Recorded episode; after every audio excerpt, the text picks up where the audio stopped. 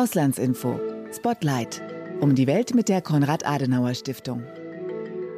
Hallo und herzlich willkommen zu einer neuen Folge von Auslandsinfo Spotlight, dem Außenpolitik-Podcast der Konrad-Adenauer-Stiftung. Ich bin Fabian Wagener. Und mein Name ist Gerrit Wilke. Willkommen. Gerrit, in dieser Ausgabe unseres Podcasts schauen wir nach Israel, ein Land, das sich derzeit mitten im Wahlkampf befindet. Genau. Am 1. November wird dort über die Zusammensetzung des neuen Parlaments, der Knesset, entschieden. Nach dem Scheitern der Regierungskoalition steht also wieder eine Wahl an. Es ist bereits die fünfte in dreieinhalb Jahren. Und über die Ursachen dieser Entwicklung und die Frage, wer als Favorit in die kommende Wahl geht, habe ich mit Dr. Beatrice Goravanci gesprochen. Sie ist Leiterin des Auslandsbüros der Konrad-Adenauer-Stiftung in Israel. Ich spreche jetzt mit äh, Beatrice Goravanci, die mir aus Jerusalem zugeschaltet ist. Äh, hallo Frau Goravanci und vielen Dank, dass Sie sich Zeit für dieses Gespräch genommen haben. Ja, schönen guten Morgen, Herr Wagner aus Jerusalem. Äh, Frau Goravanci, bevor wir richtig einsteigen in das Gespräch, würde ich gerne in gewisser Weise zum Aufwärmen mit einer Art Spiel beginnen. Das geht ziemlich einfach. Ich gebe Ihnen kurze Teilsätze vor, die Sie dann ohne groß nachzudenken vervollständigen. Einverstanden? Ja, gerne. Na dann legen wir los. Die kommende Wahl in Israel ist besonders deshalb wichtig, weil weil es richtungsweisend ist, eine richtungsweisende Wahl. Wenn man mit Menschen in Israel über Politik spricht, dann hört man oft, dass sie den Alltag bestimmt. Die politische Landschaft in Israel ist gekennzeichnet durch durch eine sehr ähm, facettenreiche Parteienlandschaft. Ich werde am Wahltag die junge Gruppe der CDU-CSU-Fraktion hier in Israel zu Besuch haben. Vielen Dank, Frau Gorabanci. Das war auch schon äh, zum Aufwärmen das kleine Spiel. Wir werden den einen oder anderen Punkt, sicherlich vor allem den Punkt mit der richtungsweisenden Wahl, im weiteren Verlauf des Gesprächs noch vertiefen. Ich möchte nun auf das zurückkommen, was ich im Intro des Podcasts bereits erwähnt habe. Die Parlamentswahl in Israel ist die fünfte in weniger als vier Jahren. Wie deuten Sie das? Ist das ein Ausdruck von, um das mal überspitzt zu formulieren, großer Freude am Wählen oder ist das eher ein Zeichen zunehmender politischer Instabilität? Ja, also in, die, in der Tat, Sie sagen richtig fünfte Wahl in nur dreieinhalb Jahren. Man kann daher auch sagen, Israel entwickelt sich zu einer parlamentarischen Demokratie mit allerhöchster Wahlfrequenz. Und ja, natürlich zeigen sich da Ermüdungserscheinungen. Das hat einmal zu tun eben mit der Häufigkeit, mit der die Wähler zur Wahlurne gebeten werden. Es hat aber auch damit zu tun mit den zahlreichen Parteineugründungen, dem Personenkult. Also Parteien sind mehr an personenorientierte Gruppierungen als Programmparteien. Aber dennoch hat man zumindest unter der jüdischen Bevölkerung weiterhin zwar eine insgesamt sinkende, aber dennoch verhältnismäßig recht hohe Wahlbeteiligung, weil sich der israelische Wähler durchaus bewusst ist, dass seine Stimme zählt. Anders ist die Wahrnehmung unter der arabischen Bevölkerung. Also unter den arabischen Israelis, allen Umfragen zufolge, dürfte hier die Wahlbeteiligung sehr viel geringer ausfallen. Das kann dann ein wahlentscheidender Faktor sein. Ich will aber bei dieser Tatsache, dass die Wahlbeteiligung in diesem Sektor geringer ausfallen kann, weniger von Wahlmüdigkeit sprechen als mehr äh, von einem Zeichen der Resignation. Und ein Ausdruck der politischen Instabilität ist das aber aus Ihrer Sicht, so weit kann man nicht gehen. Mm, ja, politische Instabilität, äh, die Israelis würden Ihnen widersprechen. Die Israelis äh, sprechen dann eher von einer gelebten Demokratie. Aber natürlich, äh, bei dieser Häufigkeit von Wahlen kann man schon mit unserem westeuropäischen Demokratieverständnis von Instabilität äh, sprechen. Damit meine ich nicht das politische System in Israel. Wir haben es ja hier mit einer funktionierenden Demokratie zu tun. Es gibt freie Wahlen, es gibt demokratisch legitimierte Regierungen. Aber das Ganze ist zurückzuführen auf eine sehr stark äh, fragmentierte, polarisierte, gespaltene Gesellschaft. Zu Teilen auch äh, haben wir es mit einem Kulturkampf zu tun, bei dem den Ultraorthodoxen äh, eine größere Rolle zukommt.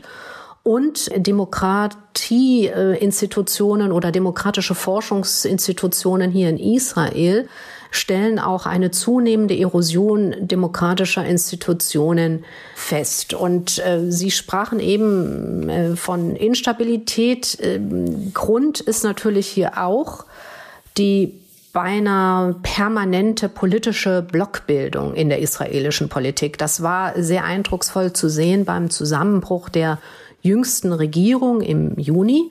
Da konnte man sehen, dass sich da zwei Blöcke konfrontativ gegenüberstehen. Einerseits die heterogene damalige Regierungskoalition, die das politische Spektrum von ganz links bis nach ganz rechts abdeckte und erstmalig sogar eine unabhängige arabische Partei einschloss und andererseits das religiös rechte und populistische Netanyahu-Lager.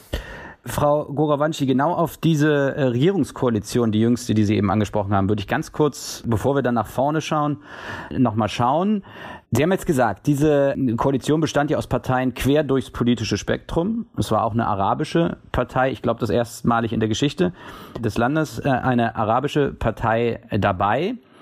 Die Koalition hat sich im Sommer 2021 gebildet und die zentralen politischen Persönlichkeiten waren Naftali Bennett und Yair Lapid. Sie hatten sich auf eine rotierende Ministerpräsidentschaft äh, geeinigt. Zunächst sollte Bennett Ministerpräsident sein, ab 2023 dann Lapid. Damit endete also 2021 zumindest vorerst die Ära des langjährigen Ministerpräsidenten Benjamin, genannt Bibi Netanyahu. Vielleicht können Sie uns noch einmal ganz kurz etwas zum Charakter der Koalition sagen. Sie haben da eben so ein, schon ein bisschen was angedeutet und vor allem zu den Gründen, warum die Koalition denn dann doch so rasch gescheitert ist.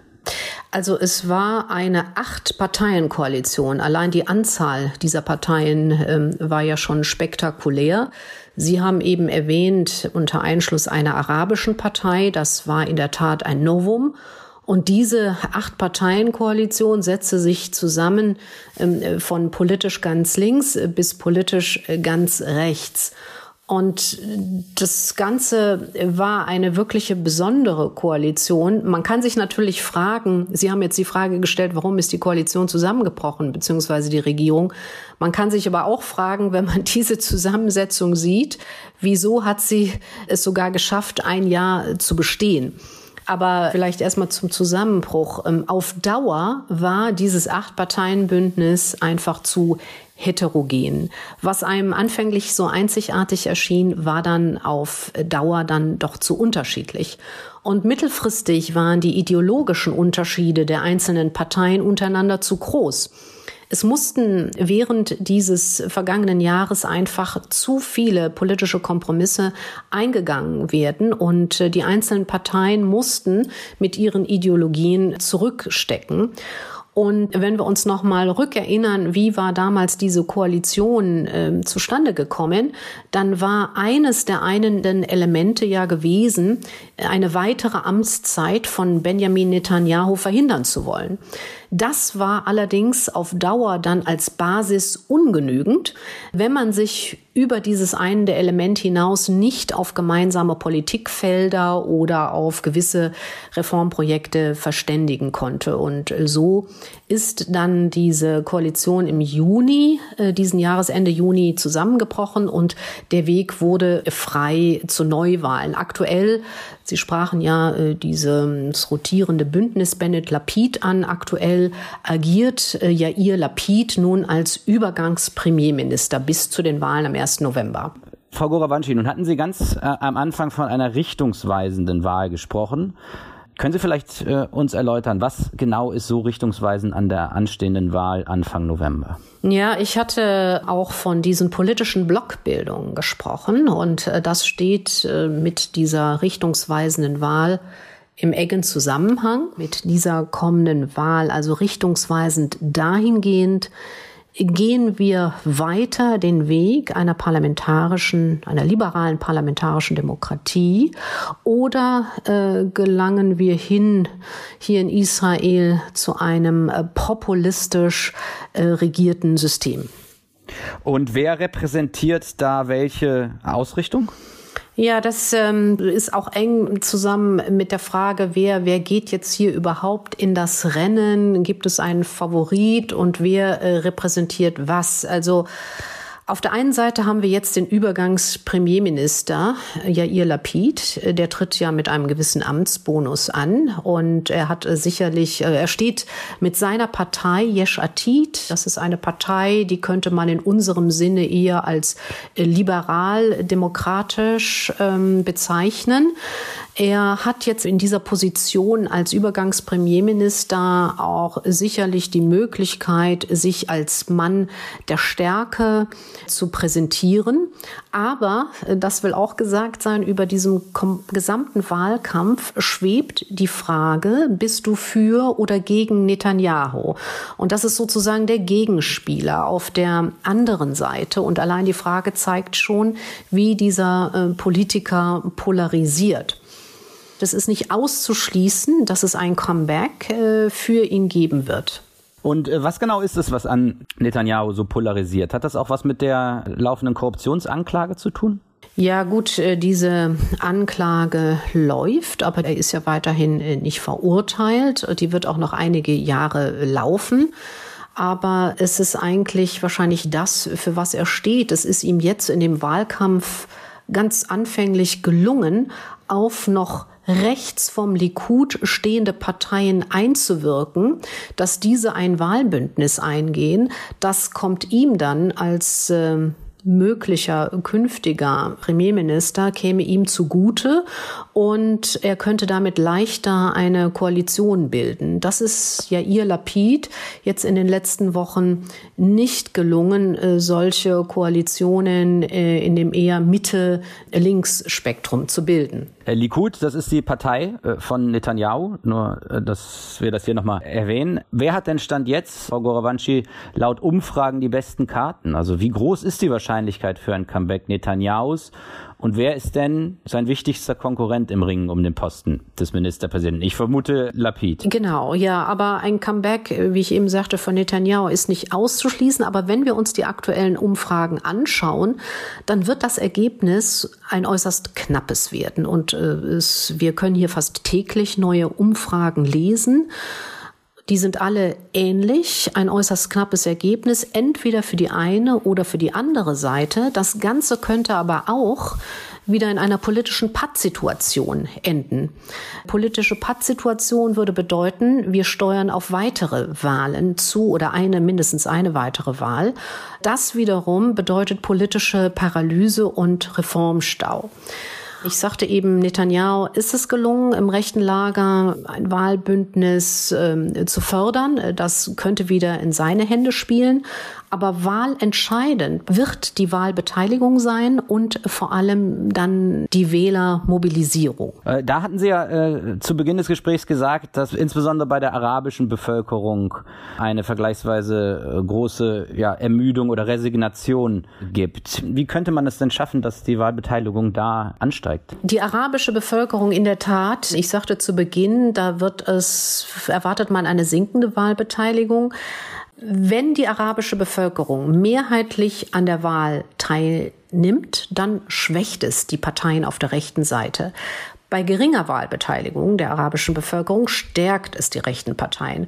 Auch hier gibt es aktuelle Umfragen und eine Analyse, die auch aus dem Partnerumfeld der Konrad-Adenauer-Stiftung kommt, die besagt, dass die Wahlbeteiligung des arabischen Sektors mindestens 55 Prozent betragen müsste, um nicht in die Hände einer rechten Koalition zu spielen. Aber aktuelle Umfragen sagen, dass wir gegenwärtig von einer 39-prozentigen oder nur 40 Prozent hundertprozentigen Beteiligung der arabischen Bevölkerung ausgehen müssen. Und man kann statistisch auch nachverfolgen, die letzten vier Wahlen, da ist die Wahlbeteiligung dieser arabischen Bevölkerung stetig gesunken. Das heißt also, besonders geringe Wahlbeteiligung der arabischen Bevölkerung kombiniert mit aggressiver Mobilisierung antidemokratischer, antirechtsstaatlicher Kräfte könnten dazu führen, dass Benjamin Netanyahu es im November tatsächlich schaffen könnte, eine ultranationale, rechtsreligiöse Regierung zu bilden, die seine Vorgängerregierungen in den Schatten stellen würde. Aber wie gesagt, Umfragen deuten auf ein sehr knappes Ergebnis. Was ist denn abgesehen von der Frage Netanyahu oder nicht Netanyahu, was sind die wichtigsten Themen im Wahlkampf und welche Rolle spielt der Nahostkonflikt? Also die Parteien, die der Regierungskoalition angehören, allen voran die Partei von Yair Lapid, die versuchen mit Wirtschaftsthemen zu punkten. Nach dem Motto, sie sind die Partei der Regierung, die das Land vom wirtschaftlichen Kollaps auch in der zweiten, dritten Jahr der Corona-Krise zurück ins Wachstum geführt haben. Ihnen ist es auch gelungen, einen Haushalt zu verabschieden. Natürlich spielen auch Teuerungsrate, Kosten Kosten des alltäglichen Lebens, hohe Inflationsrate, steigende Wohnkosten auch mit ein. Das wird ein Thema sein, aber Letztlich sind all diese Themen nicht wahlentscheidend in Israel. Die in Israel traditionell wahlentscheidenden Themen sind Sicherheit, sowohl die innere wie die äußere Sicherheit und Leadership. Also wer kann das Land in die bessere äh, Zukunft führen? Ich sagte ja auch anfänglich, da stehen äh, mehr die Personen, die zur Wahl stehen im Vordergrund als die Wahlprogramme. Und der Nahostkonflikt, das ist ein interessantes Thema, hatte bei den letzten Wahlkämpfen eine weniger große Rolle gespielt, war nur unterschwellig ein Thema, wurde aber plötzlich mit der Rede von Yair Lapid vor der UN-Vollversammlung im September zum Wahlkampfthema. Er hat sich dort für eine Zwei-Staaten-Lösung ausgesprochen damit überzeugt er auch, weil Yair Lapid hat sich schon immer für eine solche ausgesprochen. Das war jetzt eigentlich nichts Neues. Aber natürlich in Zeiten des Wahlkampfes wird das Thema zum Wahlkampfthema. Und er kommt damit auch glaubwürdiger rüber als äh, beispielsweise Netanyahu. Aber die Frage ist, wird ihm das jetzt helfen in dem Wahlkampf oder äh, wird ihm das gar Wählerstimmen kosten? Frau Gorawanci, nun haben Sie gesagt, dass die äußere und innere Sicherheit immer ein bestimmendes Thema in Wahlkämpfen in Israel ist. Nun ist das ja mit Blick auf die Außenpolitik oft die Sorge vor Iran, die ein zentrales Thema ist.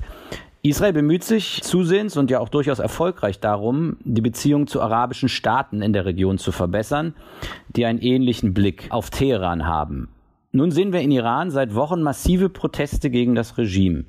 Wie blickt man in Israel denn auf die Entwicklung in Iran, also mit großer Hoffnung und Sympathie?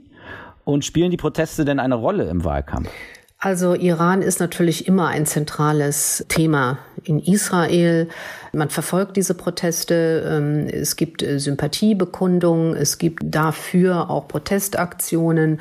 Es gibt beispielsweise unter Künstlern, gibt eine iranischstämmige, äh, sehr bekannte israelische Popsängerin Rita, die sich für, für die iranischen, ihre, ihre Sympathie für die iranischen Frauen bekundet, offen bekundet.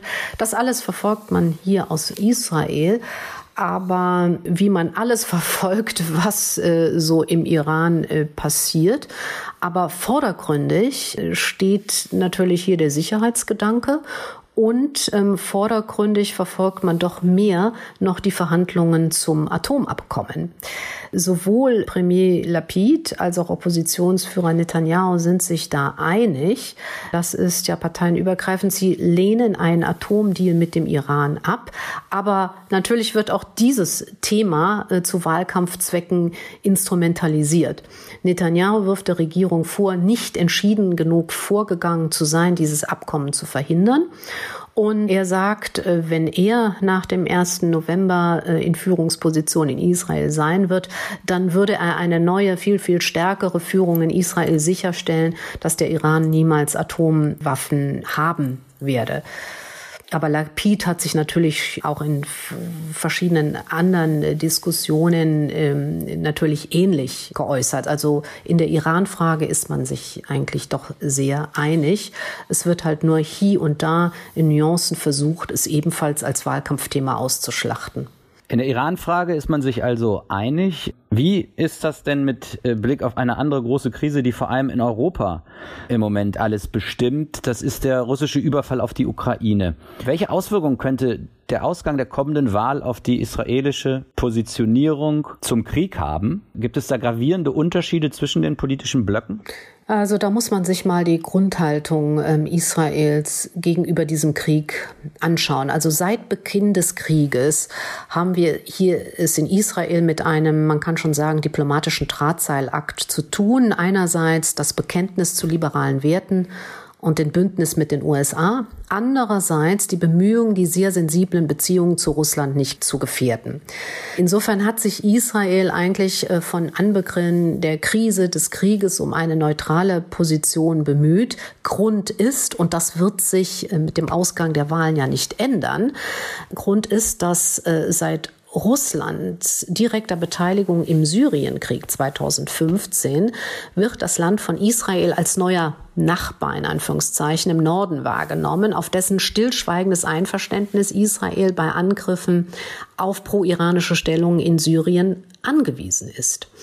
Als Yair Lapid noch Außenminister war, da sprach er damals äh, in diesem Kontext von einer sogenannten baltischen Situation Israels und man muss auch sagen, ein Grund, weiterer Grund, äh, zumindest für diese anfängliche israelische Zurückhaltung im Konflikt sind die großen jüdischen Gemeinden, sowohl in Russland als auch in der Ukraine.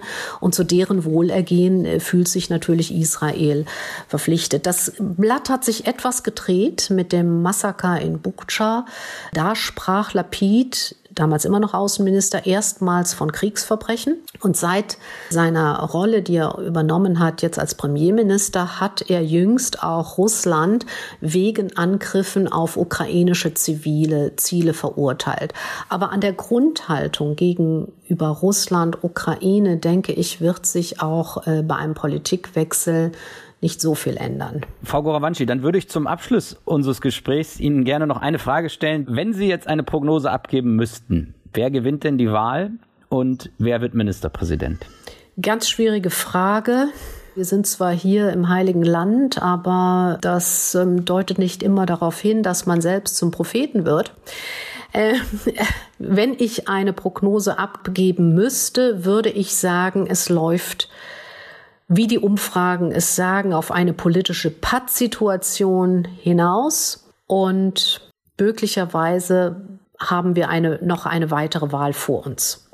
Frau Gorabanci, vielen Dank für das Gespräch ähm, und beste Grüße nach Jerusalem. Dankeschön. Schöne Grüße nach Berlin. Gerrit, das war Dr. Beatrice Goravanci hier bei uns im Podcast. Sie hat für uns den Wahlkampf in Israel analysiert. Und wer mehr über die politische Situation in Israel erfahren will, kann die Internetseite des Auslandsbüros der Konrad-Adenauer-Stiftung besuchen. Den Link schreibe ich euch in die Show Notes.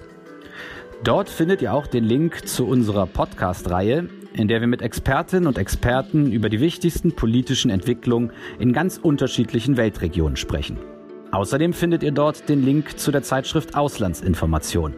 Das ist die Zeitschrift für Außenpolitik der Konrad-Adenauer-Stiftung. Und natürlich würden wir uns freuen, wenn ihr auch bei der nächsten Folge unseres Podcasts dabei seid. Und ihr könnt den Podcast auch abonnieren, überall da, wo es Podcasts gibt. Dann verpasst ihr keine neue Folge mehr. Bis zum nächsten Mal hier bei Auslandsinfo Spotlight. Bis zum nächsten Mal.